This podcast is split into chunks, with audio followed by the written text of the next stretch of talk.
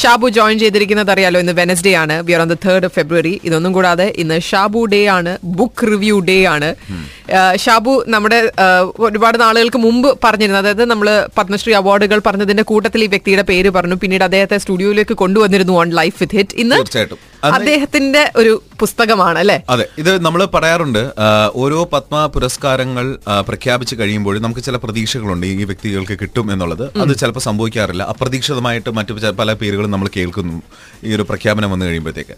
പക്ഷേ ആ സമയത്തേക്ക് മാത്രമായിട്ട് ഈ കിട്ടാത്തവരുടെ വാർത്തകൾ ഒതുങ്ങിപ്പോകുന്നു എന്നുള്ളതാണ്. പിന്നീട് അടുത്ത പ്രാവശ്യം അങ്ങനെ ഒരു സെലക്ഷൻ പ്രോസസ്സ് വരുമ്പോഴൊക്കെ തന്നെ ഇവരെ പരിഗണിക്കുമോ ഇല്ലയോ എന്നുള്ളത് പോലും നമുക്കറിയില്ല. Anyways Shabu welcome to the show thank you ഷാബുന്റെ ഈ ബുക്ക് കാണുമ്പോൾ തന്നെ ഒരു പക്ഷേ ഹിറ്റ് എഫ് എം സ്റ്റുഡിയോയിൽ വന്നു പറഞ്ഞല്ലോ. അവിടെ വന്നതിൽ വെച്ച് ഏറ്റവും പ്രായം കൂടിയ ഒരു വ്യക്തിയായിരിക്കും. നമ്മൾ ഞാൻ കണ്ടിട്ടുള്ളതിൽ വെച്ചിട്ടും.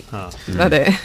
ഉറപ്പായിട്ടും ഈ പുസ്തകം മാതൃഭൂമി ബുക്സ് ആണ് പ്രസിദ്ധീകരിച്ചത്. ഈ പുസ്തകത്തിന്റെ സൈഡിലൊക്കെ നോക്കിക്കഴിഞ്ഞാൽ ചെതലരിച്ചിരിക്കുന്നത് കാണാൻ പറ്റും. അതെ. വലിയ പഴക്കമൊന്നുള്ള പുസ്തകമല്ല. ഇത് പുറത്തിറങ്ങിയിട്ട് എനിക്ക് തോന്നുന്നു ഒരു നാലോ അഞ്ചോ വർഷമായിട്ടേ ഉള്ളൂ. പക്ഷേ ചില പുസ്തകങ്ങൾ അങ്ങനെയാണ്. ചെതലരിച്ചു പോകാനായിരിക്കും പുസ്തകത്തിന്റെ വിധി. ആ. പറയാനുള്ള കാരണം വെച്ച് കഴിഞ്ഞാൽ ഒരു പക്ഷേ ഇങ്ങനെ ഒരു പുസ്തകമൊന്നും നമ്മുടെ ബുക്ക് ഷോപ്പിൽ ഇരുന്ന് കഴിഞ്ഞാൽ ഓ ഇതൊന്നും വേണ്ട. ഇതൊന്നും നമുക്ക് പറ്റിയതല്ല എന്ന് പറഞ്ഞ് മാറ്റി വയ്ക്കുന്ന രീതി ആയിരിക്കാം പറഞ്ഞു വരുന്നത് ഒരിക്കലും നമുക്ക് നമ്മുടെ ജീവിതത്തിൽ നിന്ന് മാറ്റിവെക്കാൻ കഴിയാത്ത ഒരു വ്യക്തിയെക്കുറിച്ചാണ്. കാരണം അദ്ദേഹത്തിന്റെ നടന ജീവിതത്തെയോ അദ്ദേഹത്തിന്റെ കഥകളി ജീവിതത്തെയോ ഒന്നും നമ്മൾ കണ്ടിട്ടില്ലെങ്കിലും കേട്ടിട്ടില്ലെങ്കിലും കൂടി ഈ മനുഷ്യന്റെ ജീവിതം നമ്മൾ അറിയുമ്പോൾ അയ്യോ ഇങ്ങനെയും മനുഷ്യർ നമ്മുടെ നാട്ടിൽ കലയ്ക്ക് വേണ്ടി ജീവിച്ചിരുന്നല്ലോ എന്ന് നമ്മൾ അറിയാതെ പറഞ്ഞു പോകും. അങ്ങനെ കഥകളിയുടെയും ശാസ്ത്രീയ നൃത്തങ്ങളുടെയും പൊരുളറിഞ്ഞ ഗുരു ചേമഞ്ചേരി കുഞ്ഞിരാമൻ നായരുടെ ജീവിതത്തെക്കുറിച്ച് അനീഷ് കുട്ടൻ എന്ന മാധ്യമപ്രവർത്തകൻ എഴുതിയ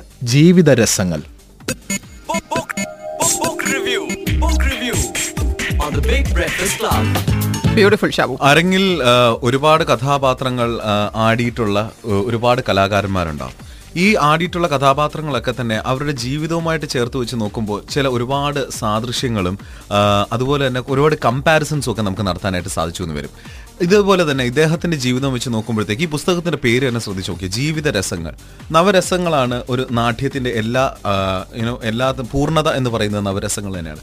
അദ്ദേഹത്തിന്റെ ജീവിതത്തിലും അത്തരത്തിൽ തന്നെ രസങ്ങൾ കൊണ്ട് തീർത്തിരിക്കുന്ന ഒരു ജീവിതമാണ്. കലയ്ക്ക് വേണ്ടി മാത്രം ഒഴിഞ്ഞു വെച്ചിരിക്കുന്ന ഒരു ജീവിതം അല്ലെ? മാത്രമല്ല നമ്മുടെയൊക്കെ ജീവിതത്തിലെ നമ്മൾ എന്തെല്ലാം കാര്യങ്ങളിൽ ആശങ്കപ്പെടുന്നുണ്ട് ആഹ്ലാദിക്കുന്നുണ്ട് പിന്നെ ദുഃഖിക്കുന്നുണ്ട് ഒക്കെ ആഗ്രഹിക്കുന്നുണ്ട്. ആഗ്രഹിക്കുന്നുണ്ട് ഒക്കെ ഉണ്ട് അപ്പോൾ ഇതൊന്നും എന്റെ ജീവിതത്തെ ബാധിക്കുന്ന വിഷയമല്ല എന്ന് ഈ നൂറാമത്തെ വയസ്സ് നൂറ് വയസ്സും കഴിഞ്ഞു നൂറ്റി മൂന്ന് നൂറ്റി നാലാമത്തെ വയസ്സിലാണ് നമ്മുടെ സ്റ്റുഡിയോയിൽ ഇങ്ങനെ വന്നിരുന്നത്. അപ്പോൾ എന്നോട് ആദ്യം ഈ കൊയിലാണ്ടി എൻ ആർ ഐ ഫോറത്തിന്റെ ഹാരിസക്കയും ബഷീർക്കൊക്കെ പറഞ്ഞപ്പോഴത്തേക്ക് ഞാൻ പറഞ്ഞു അദ്ദേഹത്തിന്റെ ആരോഗ്യം പരിഗണിച്ച് കാരണം അദ്ദേഹത്തിനെ കൊണ്ടുവന്നിട്ട് ഒന്ന് എയർപോർട്ടിൽ നിന്ന് വന്ന് അത്രയും ക്ഷീണം പിന്നെ അവിടെ നിന്ന് റൂമിൽ നിന്ന് ഇങ്ങോട്ടേക്ക് കൊണ്ടുവരിക മീഡിയ സിറ്റി വരെ കൊണ്ടുവരിക എന്ന് പറഞ്ഞാൽ ഉള്ള ബുദ്ധിമുട്ട് നമുക്കറിയാം പ്രത്യേകിച്ച് രാവിലെ.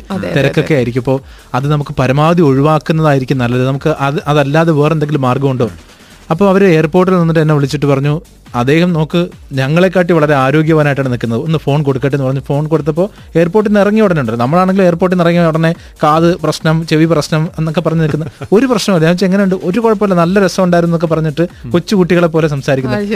ഇവിടെ വന്നിട്ടും അതുപോലെ ഞാൻ പറഞ്ഞു അധികം നമുക്ക് ഒരു പ്രശ്നമല്ല ഞാൻ സംസാരിക്കാൻ തയ്യാറാണ് എന്ന മട്ടിലായിരുന്നു. അപ്പോൾ അങ്ങനെ എപ്പോഴും ഒരു ഊർജസ്വലനായി നിൽക്കുന്ന ഒരു ഒരു വ്യക്തി അതാണ് ഗുരു ചേമഞ്ചേരിയെ കണ്ടപ്പോൾ എനിക്ക് തോന്നിയത്. മാത്രമല്ല ജോൺ നേരത്തെ പറഞ്ഞ പോലെ നമ്മൾ ഈ പത്മശ്രീ അദ്ദേഹത്തിന് പത്മശ്രീ കിട്ടിയില്ല എന്നൊക്കെ പറഞ്ഞ് നമ്മൾ സങ്കടത്തോടു കൂടി പറഞ്ഞപ്പോൾ ഞാൻ അദ്ദേഹത്തിനോട് സംസാരിച്ചപ്പോൾ ഞാൻ പറഞ്ഞു കഴിഞ്ഞ ദിവസം കേന്ദ്ര സർക്കാർ അല്ലെങ്കിൽ സംസ്ഥാന സർക്കാർ കൊടുത്ത ആ പട്ടികയിൽ നിന്ന് അങ്ങേക്ക് പത്മശ്രീ ഒന്നും കിട്ടാത്തതിൽ ഞങ്ങൾക്ക് സങ്കടമുണ്ടെന്ന് പറഞ്ഞപ്പോൾ അദ്ദേഹം വേറെ പറഞ്ഞു പോവാണ്. എന്റെ ഗുരുക്കന്മാർ ഇതാണ് അതാണെന്നൊക്കെ അതായത് പത്മശ്രീ എന്നോ അല്ലെങ്കിൽ എനിക്ക് എന്തെങ്കിലും നിങ്ങൾ ആരെങ്കിലും തരാവുന്ന അതൊന്നും ഒരു വിഷയമല്ല. എന്നെ സംബന്ധിച്ച് അതൊന്നും ഒരു വിഷയമേ അല്ല എന്ന് വിചാരിക്കുന്ന ഒരു മനുഷ്യൻ ജീവിതത്തിൽ ഇങ്ങനെ പുരസ്കാരങ്ങളോ പത്മശ്രീയോ അതൊന്നും അല്ല. ജീവിതം ഇങ്ങനെ എപ്പോഴും അത് മാത്രമാണ് അദ്ദേഹത്തിന്റെ ഈ പുസ്തകത്തിനകത്ത് നോക്കിക്കഴിഞ്ഞാലും എന്ത് ചോദിച്ചാലും അത് കലയുമായിട്ട് ബന്ധിപ്പിക്കുന്നതായിരിക്കും.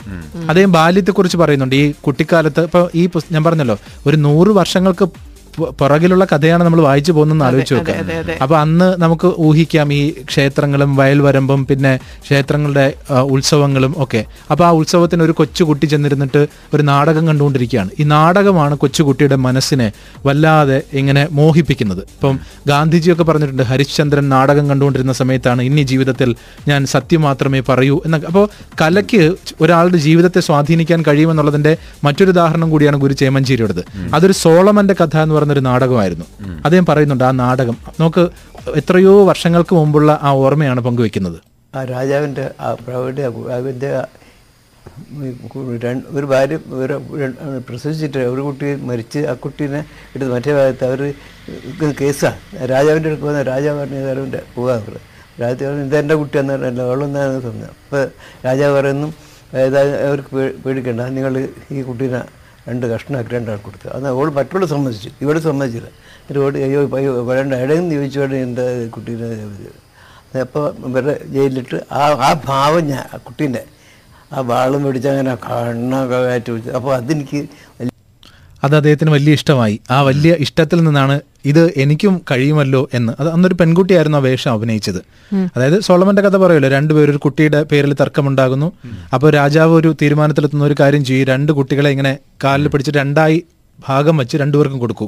എന്ന് പറയുമ്പോഴത്തേക്ക് ഒരാൾ സമ്മതിക്കുകയും മറ്റേ പറയും വേണ്ട എനിക്ക് എന്റെ എനിക്ക് കുട്ടിയെ തന്നില്ലെങ്കിലും എന്റെ കുട്ടി ജീവനോടെ ഇരിക്കട്ടെ എന്ന് പറഞ്ഞു. അപ്പോൾ രാജാവ് പറഞ്ഞു ഇവരാണ് ശരിക്കും ഈ കുട്ടിയുടെ യഥാർത്ഥ അവകാശം കാരണം ഒരമ്മയ്ക്കും സ്വന്തം കുട്ടിയെ ഇങ്ങനെ കീറി മുറിക്കാൻ കഴിയില്ലല്ലോ എന്ന് പറയുന്നത്. അപ്പോൾ അത് ആ നാടകത്തെക്കുറിച്ച് അദ്ദേഹം പറയുന്നത്. അപ്പോൾ അതിനുശേഷമാണ് അദ്ദേഹം ഇങ്ങനെ അഭിനയം അല്ലെങ്കിൽ കല ഒക്കെ പഠിക്കാൻ വേണ്ടി തീരുമാനിക്കുന്നത് കഥകളി മാത്രമല്ല. ഒരുപാട് ഒരുപാട് കലകൾ. നേരത്തെ പറഞ്ഞ പോലെ നൃത്തം സർക്കസിൽ പോലും ചില അഭ്യാസങ്ങൾ അദ്ദേഹം കാണിച്ചിട്ടുണ്ട്. നൃത്തകലയുടെ നേരത്തെ പറഞ്ഞ അതേ വാക്ക് തന്നെ നമുക്ക് ഉപയോഗിക്കാം. അദ്ദേഹം എല്ലാത്തിന്റെയും പൊരുളറിഞ്ഞ ഒരു ഗുരുവാണ്. അദ്ദേഹത്തിന്റെ നൂറാം ജന്മദിനം ആഘോഷിക്കുന്ന സമയത്ത് വിനീത് ഉൾപ്പെടെയുള്ള വിനീതൊക്കെ അദ്ദേഹത്തിന്റെ ശിഷ്യരാണ്. അപ്പോൾ ഉണ്ടായിരുന്നു കൂടെ. അദ്ദേഹത്തിന് അങ്ങനെ ഒരുപാട് പേരുണ്ട്. അപ്പോൾ ഇവിടെ തന്നെ നമ്മൾ സ്റ്റുഡിയോയിൽ കൊണ്ടുവന്ന സമയത്ത് ഒരുപാട് പേര് മെസ്സേജ് അയച്ചു ഞാൻ ഗുരുവിന്റെ ശിഷ്യനാണ്. ഞങ്ങൾ ഇങ്ങനെ ഇവിടെ ഒരു സ്കൂളിൽ വർക്ക് ചെയ്യുന്നു ടീച്ചറായിട്ട് ഡാൻസ് ടീച്ചറായിട്ട് വർക്ക് ചെയ്യുന്നൊക്കെ പറഞ്ഞിട്ട്. ചോദിച്ചു എത്ര ശിക്ഷരുണ്ടെന്ന് ചോദിച്ചപ്പോൾ അദ്ദേഹം പറഞ്ഞു വെച്ചാൽ പേരൊന്നും എനിക്ക് പെട്ടെന്ന് ഓർമ്മ വരുന്നില്ല. പക്ഷേ ആ ഭാഗത്ത് ഇങ്ങനെ കുറേ ഉണ്ട് എന്നാണ് അദ്ദേഹം പറയുന്നത്. അവിടെ നിന്ന് ഇവിടെ നിന്നൊക്കെ ഒരുപാട് പേരുണ്ട്. പിന്നീട് നമ്മൾ അന്വേഷിക്കുമ്പോഴാണ് ഇഷ്ടംപോലെ ഉണ്ട്. അദ്ദേഹത്തിന് ഒരിക്കലും പറയാൻ കഴിയാത്ത എണ്ണാൻ കഴിയാത്തത്ര. അപ്പോൾ അതിന്ന് ഓർമ്മയ്ക്ക് വിനീതിന്റെ പേരോ അല്ലെങ്കിൽ ജോൾസിനൊക്കെ ഉണ്ടെന്ന് തോന്നുന്നു. അപ്പൊ അവരുടെയൊക്കെ പേരെന്ന് അങ്ങനെ അദ്ദേഹത്തിന് അറിയില്ല. ഇവർ സിനിമയിലൊക്കെ വലിയ വലിയ ആൾക്കാരാണെന്നൊന്നും അറിയില്ല. പേരുകൾ പറഞ്ഞാൽ പോലും. അപ്പൊ അങ്ങനെ ഒരു കലയ്ക്ക് വേണ്ടി ജീവിതം ഒഴിഞ്ഞു വെച്ച ഒരു മനുഷ്യന്റെ ജീവിതത്തിലൂടെ പോവാണ്. ഇതിനെ എഴുതിയ അനീഷ് അനീഷ് കുട്ടൻ എന്ന് പറയുന്ന മാധ്യമപ്രവർത്തകൻ അദ്ദേഹം പറയുന്നുണ്ട് ഓഫീസിൽ നിന്ന് തിരികെ വീട്ടിലേക്ക് പോകുന്ന സമയത്താണ് നല്ല ട്രാഫിക് ഉണ്ടായിരുന്നു. അപ്പോൾ ആ ട്രാഫിക്കിൽ പെട്ട് വല്ലാതെ ബോറടിച്ച സമയത്താണ് പോകുന്ന വഴിക്ക് തന്നെ ഒരു ക്ഷേത്രത്തിൽ ഉത്സവം നടക്കുന്നത്. അങ്ങനെയാണെങ്കിൽ ബൈക്കൊക്കെ അവിടെ സ്റ്റാ കുത്തി വെച്ചിട്ട് സ്റ്റാൻഡ് കുത്തി വെച്ചിട്ട് നേരെ പോയി കുറച്ച് നേരം അങ്ങനെയെങ്കിലും ഒന്ന് ആശ്വസിക്കാന്ന് പറഞ്ഞുകൊണ്ട് കയറിയതാണ്. അപ്പോൾ കയറിയപ്പോഴത്തേക്ക് ഒരു ഒരു കഥകളി നടന്നുകൊണ്ടിരിക്കുന്നു. അതിന്റെ തൊട്ട് മുന്നിൽ ഒരാൾ ഒരു പ്രായമായ ഒരു മനുഷ്യൻ ഇങ്ങനെ ഇരിക്കുന്നു. അപ്പോൾ ആരാണെന്നൊന്നും അറിയില്ല. പിന്നീട് അന്വേഷിച്ചപ്പോഴാണ് വെളുക്കുവോളം ഇദ്ദേഹം വരുന്ന കഥകളി കാണുകയാണ്. ഇദ്ദേഹത്തിന്റെ ഭാവങ്ങളൊക്കെ കണ്ടുകൊണ്ട് അവിടെ ഇരുന്നു. പിന്നീട് പിറ്റേന്ന് ഇദ്ദേഹത്തെ അന്വേഷിച്ചു പോയി. അങ്ങനെയാണ് ഗുരു ചേമഞ്ചേരിയെ കുറിച്ച് ഒന്ന് പഠിക്കണമെന്ന് മനസ്സിലായത് അങ്ങനെ ബോധ്യപ്പെട്ടിട്ടാണ് അദ്ദേഹത്തിന്റെ ജീവിതത്തിലേക്ക് കടക്കുന്നതെന്ന് അനീഷ് പറയുന്നുണ്ട്. എന്റെ വ്യക്തിപരമായിട്ട് ആ ഒരു തലത്തിൽ ഗുരു ചാമ്പ്യൻഷിപ്പ് പുസ്തകം എഴുതുന്നതിന് മുമ്പും ശേഷവും ആ രണ്ട് തരത്തിലാണ് എന്റെ ജീവിതത്തെ ഏറ്റവും കൂടുതൽ സ്വാധീനിച്ചിരിക്കുന്നത്. ഗുരു എന്ന വ്യക്തി. എനിക്ക് ആ ഗുരു എന്നുള്ള വാക്കിന്റെ അർത്ഥം എന്തെന്നുള്ളത് ഞാൻ വ്യക്തമായിട്ട് അറിയുന്നത് അദ്ദേഹത്തിലൂടെയാണ്. കാരണം അദ്ദേഹത്തിന്റെ ലാളിത്യം കക്ഷി രാഷ്ട്രീയ ഭേദമന്യേ ഉള്ള വ്യക്തികളായിട്ടുള്ള അദ്ദേഹത്തിന്റെ ഇടപെടലുകൾ ഏതൊരു കുട്ടിയോടും ഏതൊരു വലിയ ആൾക്കാരോടും ഏത് തരത്തിലുള്ള ആൾക്കാരോടായാലും അദ്ദേഹത്തിന് നിറപുഞ്ചിരിയുടെ മാത്രമേ ഞാൻ ഇതുവരെ കണ്ടിട്ടുള്ളൂ. ഇതാണ് നമ്മൾ ശരിക്കും പകർത്തേണ്ടതാണെന്ന് എനിക്ക് തോന്നുന്നത്. ആ നിഷ്കളങ്കമായിട്ടുള്ള സ്ഥിതിയിലല്ല അടങ്ങിയിരിക്കുന്നത് എന്നുള്ളതാണ് കാര്യം. വേറൊരു ചെറിയൊരു കാര്യം പറയുകയാണെങ്കിൽ അദ്ദേഹം ഇന്ന് ഇപ്പൊ ജീവിച്ചിരിക്കുന്നതിൽ ഞാൻ ഒരിക്കലും അങ്ങനെ പറയുന്നതല്ല. ഏറ്റവും പ്രായമേറിയ കഥകളി ആചാര്യനായിരിക്കും. നാൽ എന്റെ ഒരു അറിവ് വെച്ചാണെങ്കിൽ ഒരു എൺപത് വയസ്സിന് ശേഷം ഒരാൾ പോലും കഥകളി വേഷം ആടിയിട്ടില്ല. ഇപ്പോഴും നൂറാം വയസ്സിലും അവസാനമായിട്ട് അദ്ദേഹം ഒരു ചെറിയൊരു വേഷം അണിഞ്ഞു. മുപ്പത്തഞ്ച് കിലോളം ഭാരം ഏറ്റിയിട്ടാണ് ശരീരത്തിൽ ഒന്നായി അതിന് വേണ്ടിയിട്ട് ഈ വേഷം അണിയാൻ വേണ്ടിയിട്ട് ഒരു ആറു മണിക്കൂറിനോളം സമയം അദ്ദേഹം ചെലവഴിച്ചുകൊണ്ടാണ് ഇതെല്ലാം ചെയ്തുകൊണ്ടിരിക്കുന്നത്.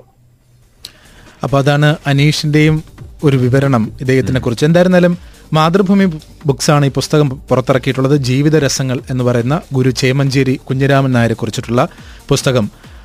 അതിൽ വി ആർ കൃഷ്ണയ്യർ പറഞ്ഞതുപോലെ കഥകളി വേദിയിലെ കളിവിളക്കെന്ന പോലെ കഥകളി ചരിത്രത്തിൽ കെടാതെ നിൽക്കും ചേമഞ്ചേരി കുഞ്ഞിരാമൻ നായരെന്ന ഈ അത്ഭുത മനുഷ്യൻ. അപ്പോൾ അദ്ദേഹത്തിനെ അറിയാത്തവർക്കറിയാനും അറിയുന്നവർക്ക് കൂടുതൽ അറിയുവാനും വേണ്ടി ഈ പുസ്തകം ഉപകരിക്കട്ടെ. തീർച്ചയായിട്ടും. തീർച്ചയായിട്ടും. വെരി വെരി സ്ട്രോങ്ലി നമ്മൾ അദ്ദേഹത്തെ നേരിൽ കണ്ട് അദ്ദേഹം ഇപ്പോഴും നമ്മുടെ കൺമുന്നിൽ ഇരിക്കുന്നുണ്ട് അദ്ദേഹത്തിന്റെ രൂപം. അദ്ദേഹത്തെ ശരിക്കും കണ്ടു കഴിഞ്ഞാൽ ഒരു ഒരു ഭയങ്കര ഒരു പ്ലെസന്റ് എസ്പെഷ്യലി കലാകാരന്മാർക്കൊക്കെ ഒരു ഒരു കുറച്ചൊരു സ്ത്രയനത സ്ത്രൈനത വേണം അവരുടെ മുഖത്ത്. അപ്പോഴാണ് ഒരു ഭംഗി കംപ്ലീറ്റ് ആവുക എന്ന് പറയുന്നത്. കാരണം അങ്ങനെ അവർ കണ്ണെഴുതും ഡാൻസ് ചെയ്യുമ്പോൾ അതൊക്കെ ചെയ്യുമല്ലോ അപ്പൊ അങ്ങനെ നമുക്ക് പെട്ടെന്ന് ഇങ്ങനെ കാണുമ്പോഴത്തേക്കും എനിക്ക് പെട്ടെന്ന് തോന്നി അയ്യോ ഇത് ശരിക്കും ഒരു ഒരു സ്ത്രീയുടെ മുഖം പോലെ ഉണ്ട് എന്ന് കാണാൻ നല്ല ഐശ്വര്യമായിട്ട് അദ്ദേഹം ഇങ്ങനെ നിവർന്ന് നിൽക്കുന്ന ഒരു പിക്ചറാണ് ഈ ബുക്കിന്റെ കവർ പേജ് തന്നെ അപ്പൊ അദ്ദേഹത്തിന്റെ ഒരു റെസ്പെക്ട് എന്ന രീതിയിലും എല്ലാവരും എടുത്ത് വാങ്ങുക വായിക്കുക. തീർച്ചയായിട്ടും Book, book, book, book review. Book review on the Big Breakfast Club.